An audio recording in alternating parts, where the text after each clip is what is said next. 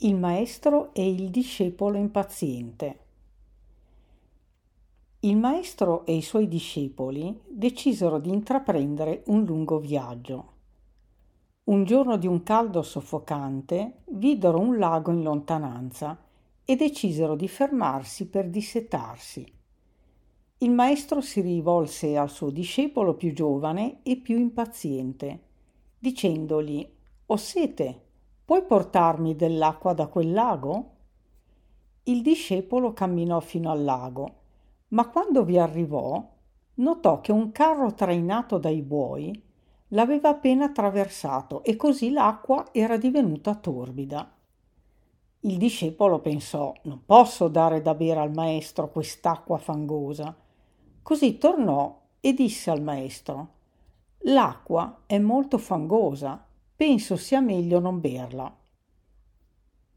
Dopo circa mezz'ora il maestro chiese di nuovo al discepolo di andare al lago e portargli dell'acqua da bere. Il discepolo diligentemente acconsentì, ma l'acqua era ancora sporca.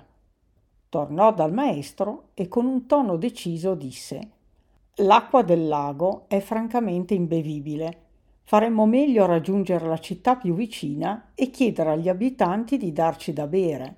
Il maestro non gli rispose e il discepolo rimase sul posto, immobile, senza dire nulla. Dopo un po' il maestro chiese nuovamente al discepolo di recarsi per la terza volta al lago. Non volendo contraddirlo, il giovane si incamminò nuovamente, però era furioso perché non riusciva a comprendere l'insistenza di un uomo così saggio. Ma giunto sulla riva, il discepolo vide che l'acqua era perfettamente trasparente, cristallina. Quindi riempì le borracce e le portò al suo maestro e a tutti gli altri compagni del viaggio.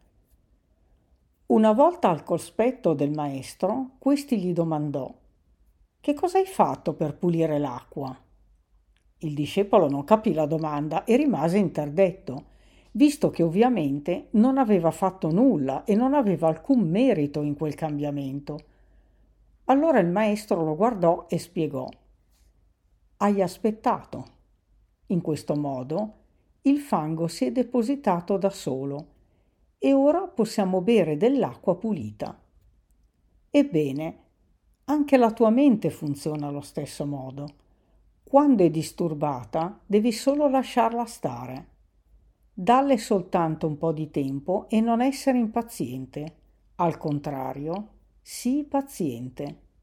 Non dovrai fare nessuno sforzo per calmarla e troverai l'equilibrio senza fare nulla.